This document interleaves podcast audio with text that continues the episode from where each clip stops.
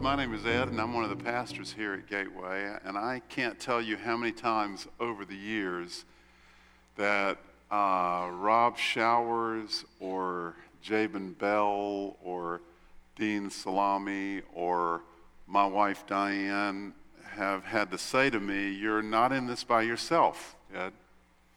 Uh, the problem is not yours to solve, this is God's. Plus, there's a whole bunch of people with you. And because I'm an idiot, I have needed every one of those coaching sessions. I have needed that reminder. I have needed that strengthening and encouraging word from God. Because God speaks through community. So that's what we want to do today. Um, that's part of what we want to cover. But before we get there, let's, let's mention a problem with hearing from God that we haven't hit on yet. And then let's do a quick review of what we talked about last week. And then we'll end by offering up two vehicles that God uses to speak to us. Uh, we'll end with how he speaks to us through community. Welcome to our fourth conversation about hearing from God. So let me open us in a word of prayer.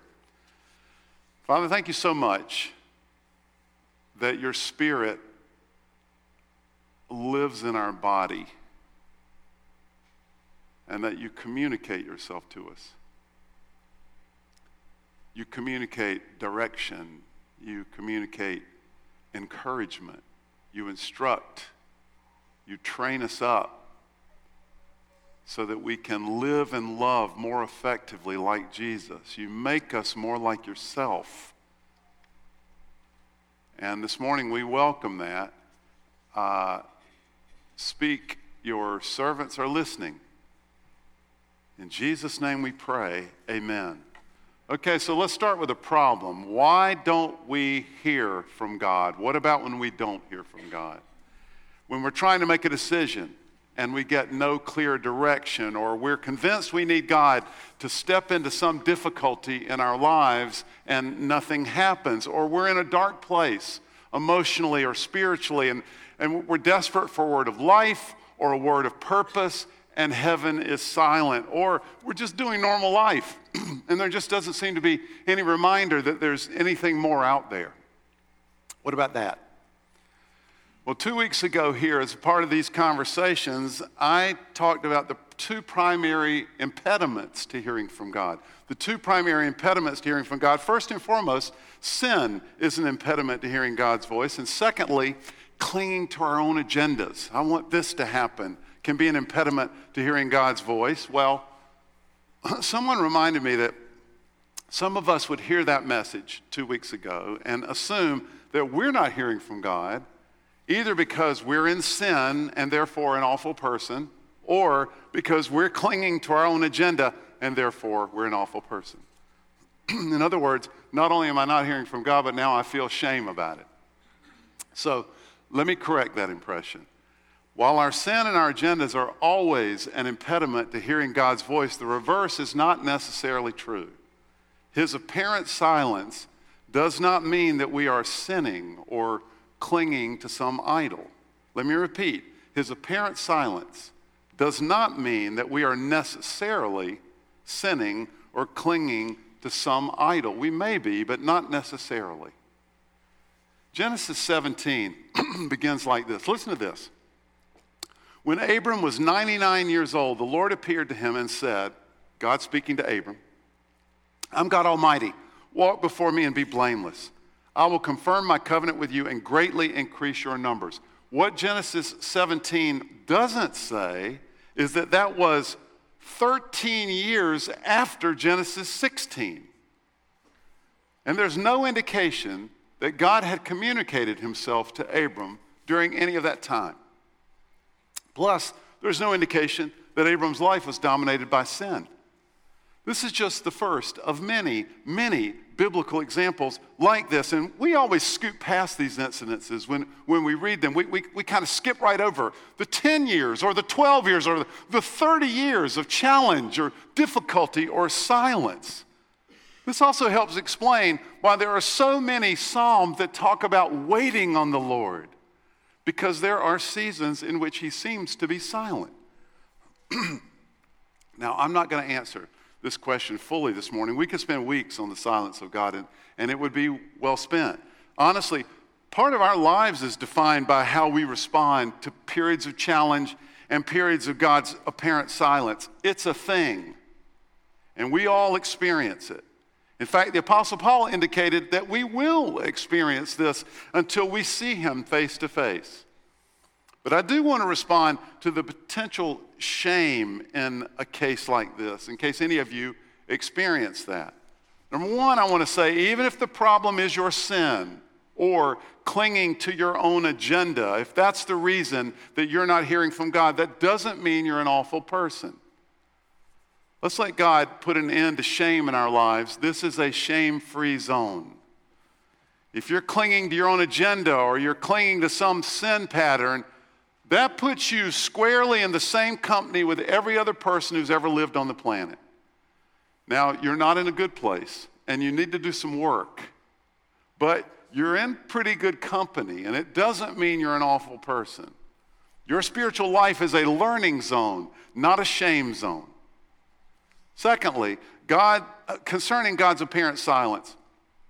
While it's true that God seems to be silent at times, it's also true his apparent silence is sometimes because of our unwillingness or inability or inexperience in listening to him. I'm going to say that again. His apparent silence is sometimes because of our unwillingness or our inability or, or our inexperience in listening to Him. And that's the part that we're addressing through these conversations in these five weeks. Okay, so uh, let's kick off this morning really by reviewing last week. Last week we talked, we asked, how does God speak to us? And, and uh, we began with really the beginning point. Now, look, it's, it's been helpful for me to organize God's communication to me in kind of two categories. There's external communication, that's communication outside of my own internal processes. And then there's, there's internal communication, how He communicates Himself within my own internal processes. And communication vehicle number one for God is an external form of communication, it is the Bible. This is, in fact, his primary means of communication. Rowan Williams was right when he said Christians read the Bible not as a document from history, but as a world into which they enter so that God may meet them. Now, we admitted last week that the Bible can be a difficult world to enter sometimes. So don't feel guilty about your difficulty with reading or understanding the Bible, but don't use that as an excuse. And we do excuse ourselves, don't we? Did you know that Bible sales soared during the COVID pandemic? And I, I, read a few articles in the early months of COVID that suggested that that was just one important indication of how this was going to be. This is going to be the beginning of a quiet revival in America. But surveys conducted later in the COVID period revealed that while sales of the Bible soared, actual readership of it declined. that means the result is 79% of American homes own at least one copy of a physical Bible, but only 9% read it regularly. That led the pollster George Gallup to say this in summary We revere the Bible, but we don't read it. It's the best selling, least read book in America.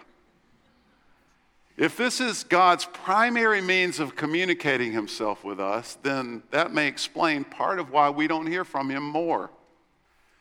Okay, that's where we began last week, and that sets us up today to discuss uh, two more external vehicles through which God communicates himself.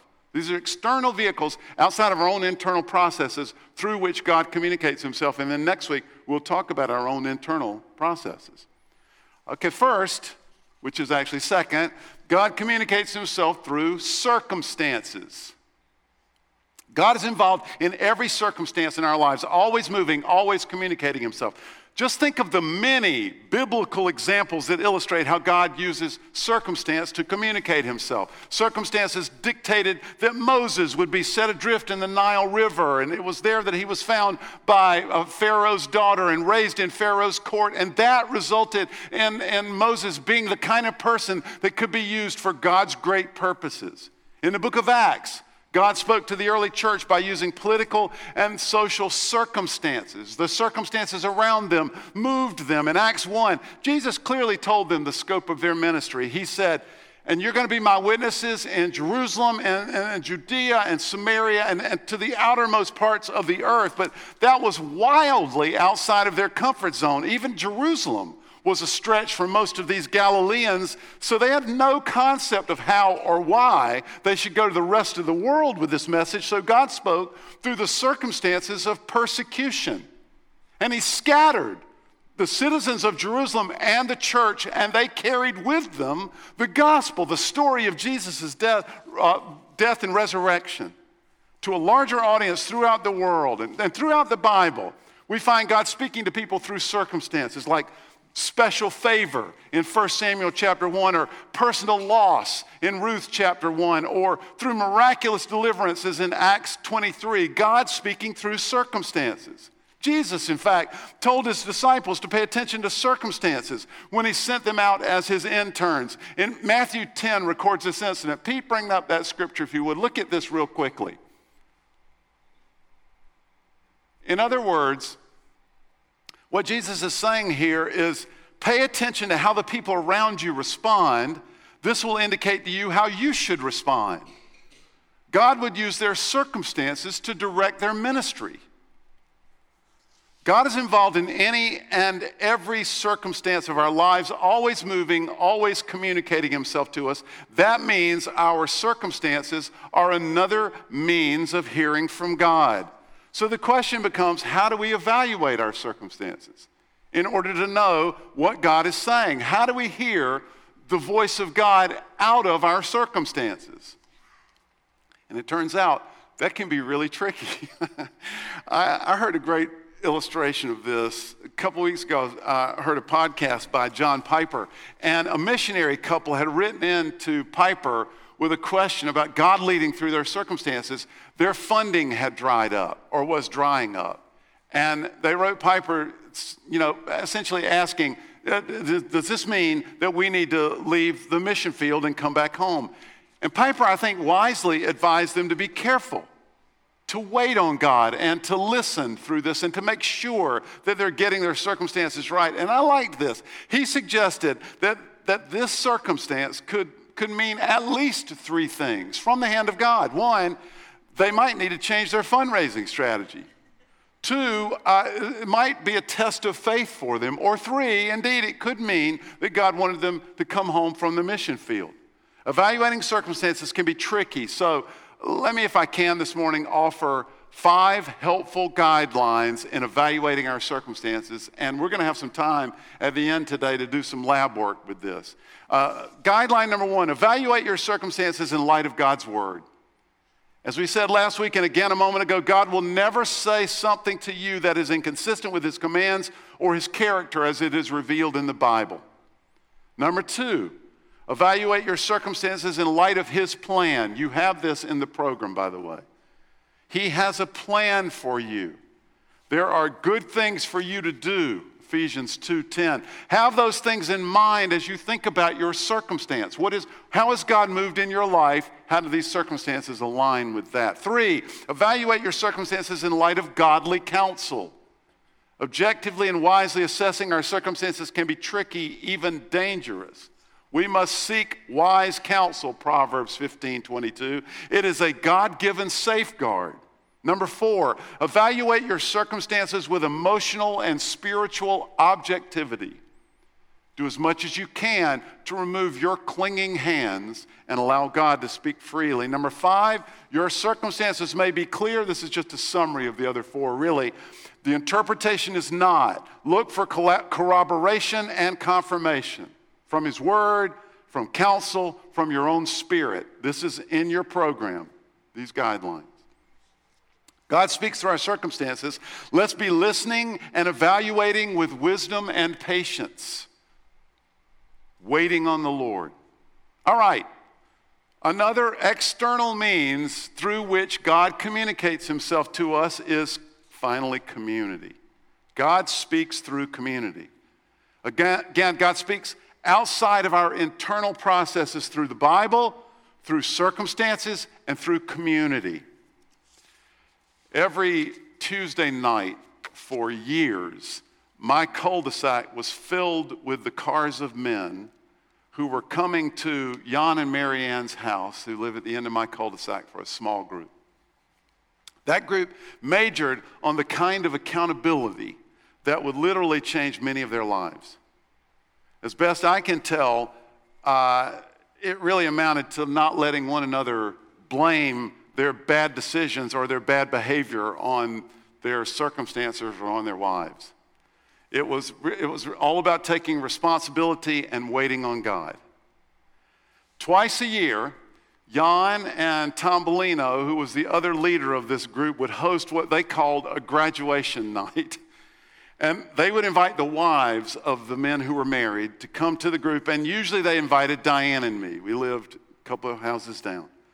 The men would go around the circle at this graduation night and talk about what they had learned from the few previous months, and it was utterly amazing. And almost every time there would be a wife or seven who also wanted to say something and talk about thank the group for the effect that the group had had on their husbands. God speaks through community. We're not in this by ourselves. The problem is not ours to solve. This is God's. Plus, there are a whole bunch of people with us. This is why we are so often instructed in the Bible to encourage one another and teach one another and instruct one another and correct one another because God speaks through community. And to get an idea of why this is so important, I want you to listen for a second to the so that's. The so that's of community in the Bible. There are a lot, but I just want to give you three. Flash these up for me if you would, Pete. Let's start with Hebrews 3:13, but encourage one another daily as long as it's called today, which is pretty much every day so that none of you may be hardened by sin's deceitfulness. Evidently, this business of us keeping our hearts soft, evidently, this business of us not being deceived by our own behavior, evidently, that's a community project. Evidently, we can't do that ourselves. Evidently, we need others speaking into us. How about Ephesians 4 11 through 13? So Christ himself gave apostles, prophets, evangelists, pastors, teachers to equip God's people for works of service so that these gifts have been given. Gifts have been given to the body so that the body might be built up, all of us individually and all of us corporately, uh, until we reach unity in the faith, knowledge of the Son of God, become mature, attaining to the whole measure of the fullness of Christ. I want to be part of that. That's a community project. 1 Peter 2 9 and 10. But you're a chosen people, a royal priesthood. You're a chosen people you're not just a person, it's not just you and Jesus. You're a chosen people. You are a royal priesthood. You're not just a priest, and that's amazing to those of you who grew up Episcopalian or Catholic. Many of you did. You're a priest, but you're not just a priest. You are a priesthood. You're part of a you're part of a posse. So God's special possession, that's a corporate, that's corporate in the Greek. That's that's uh, communal, so that you may declare the praises of him who called you out of darkness into his wonderful light. Evidently, even this business of telling the world the good news that we know, that's a community project. We do that together. One of the ways we do that is someone who has, who's far from God's love comes here on Sunday morning and they look around at all of you and they say, wow, what in the, how are all these people together? What, what, what would bring this ragtag group of people together. God speaks through community.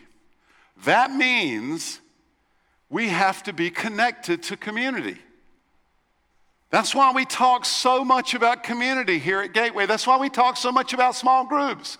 We're not just trying to steal another night of the week from you. Listen to our mission statement as a church. We exist to be used by God to draw others into authentic Christian community. That's why God put us here.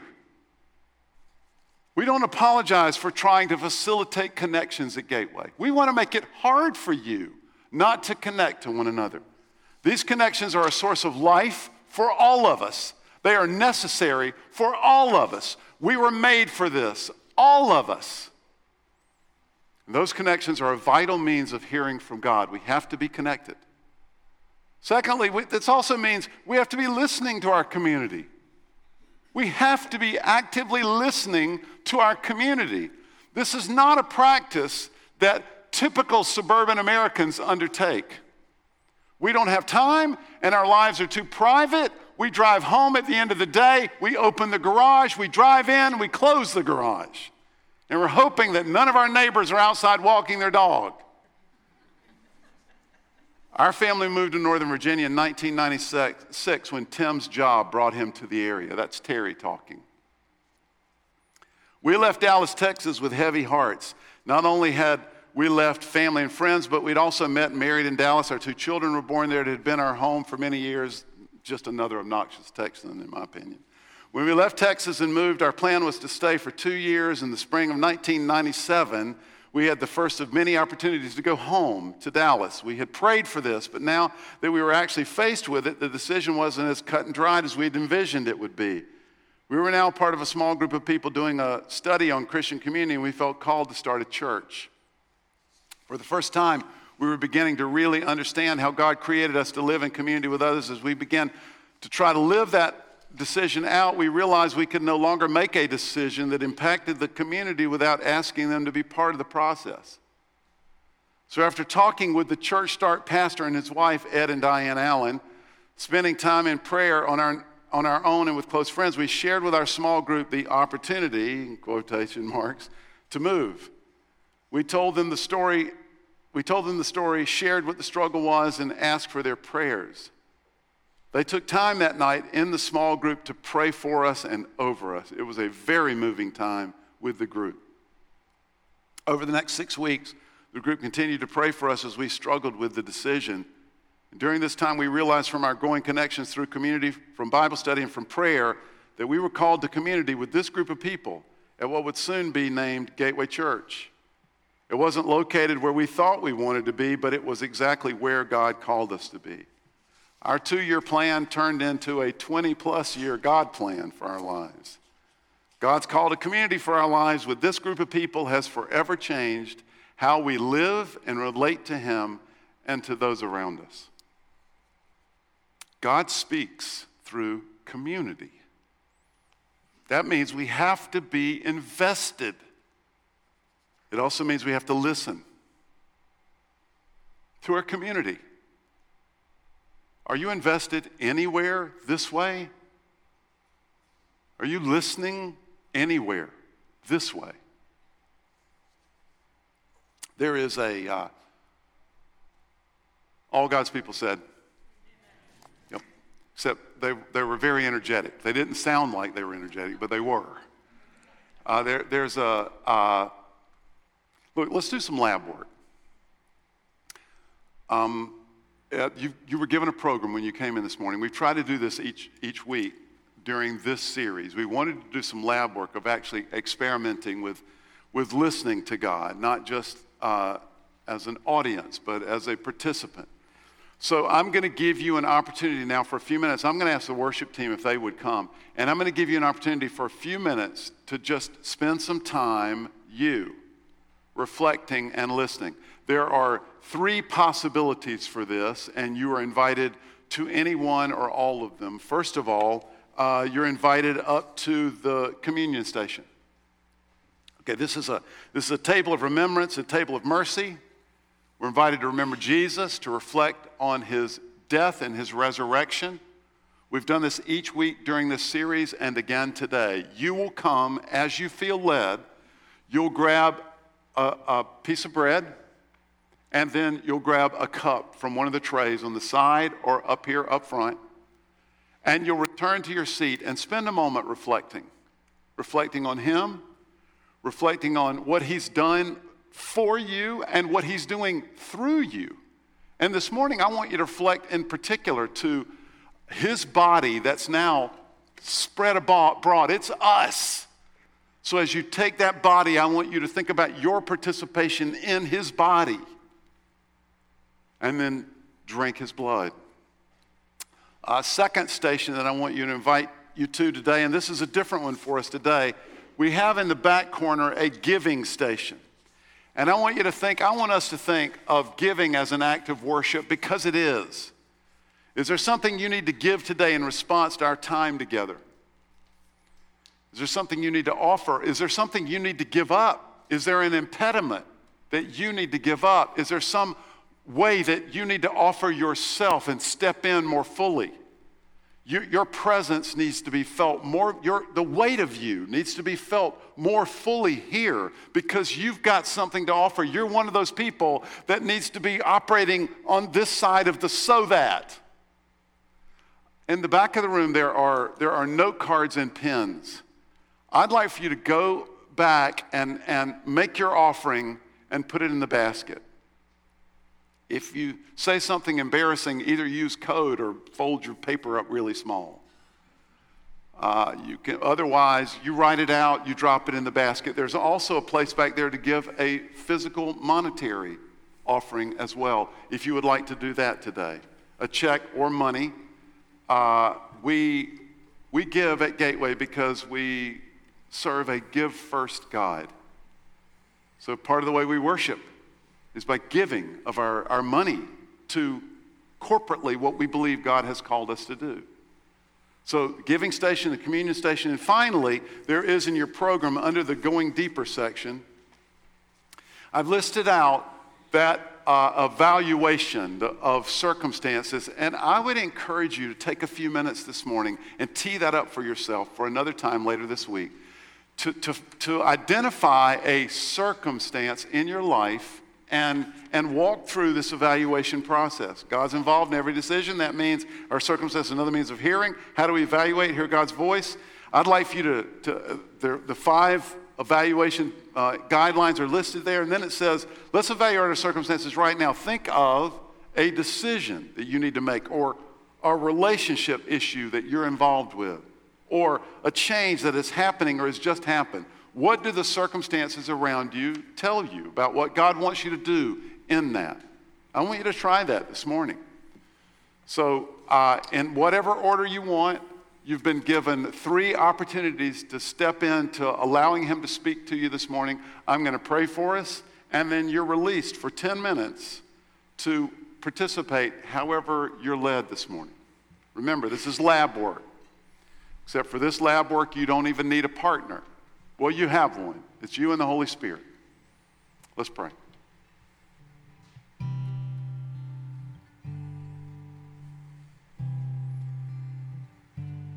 Father, you're in heaven. We're also persuaded that you're here with us.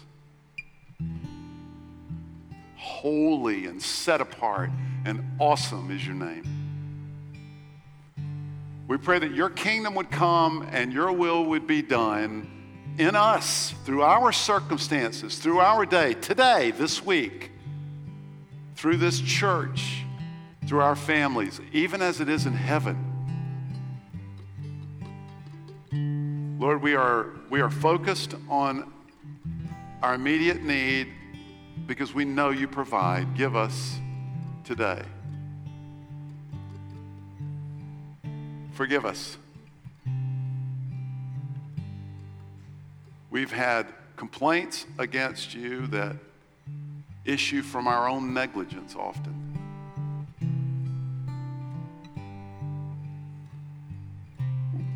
Lord, we're also holding on to things against others, and we release that. We forgive them as well.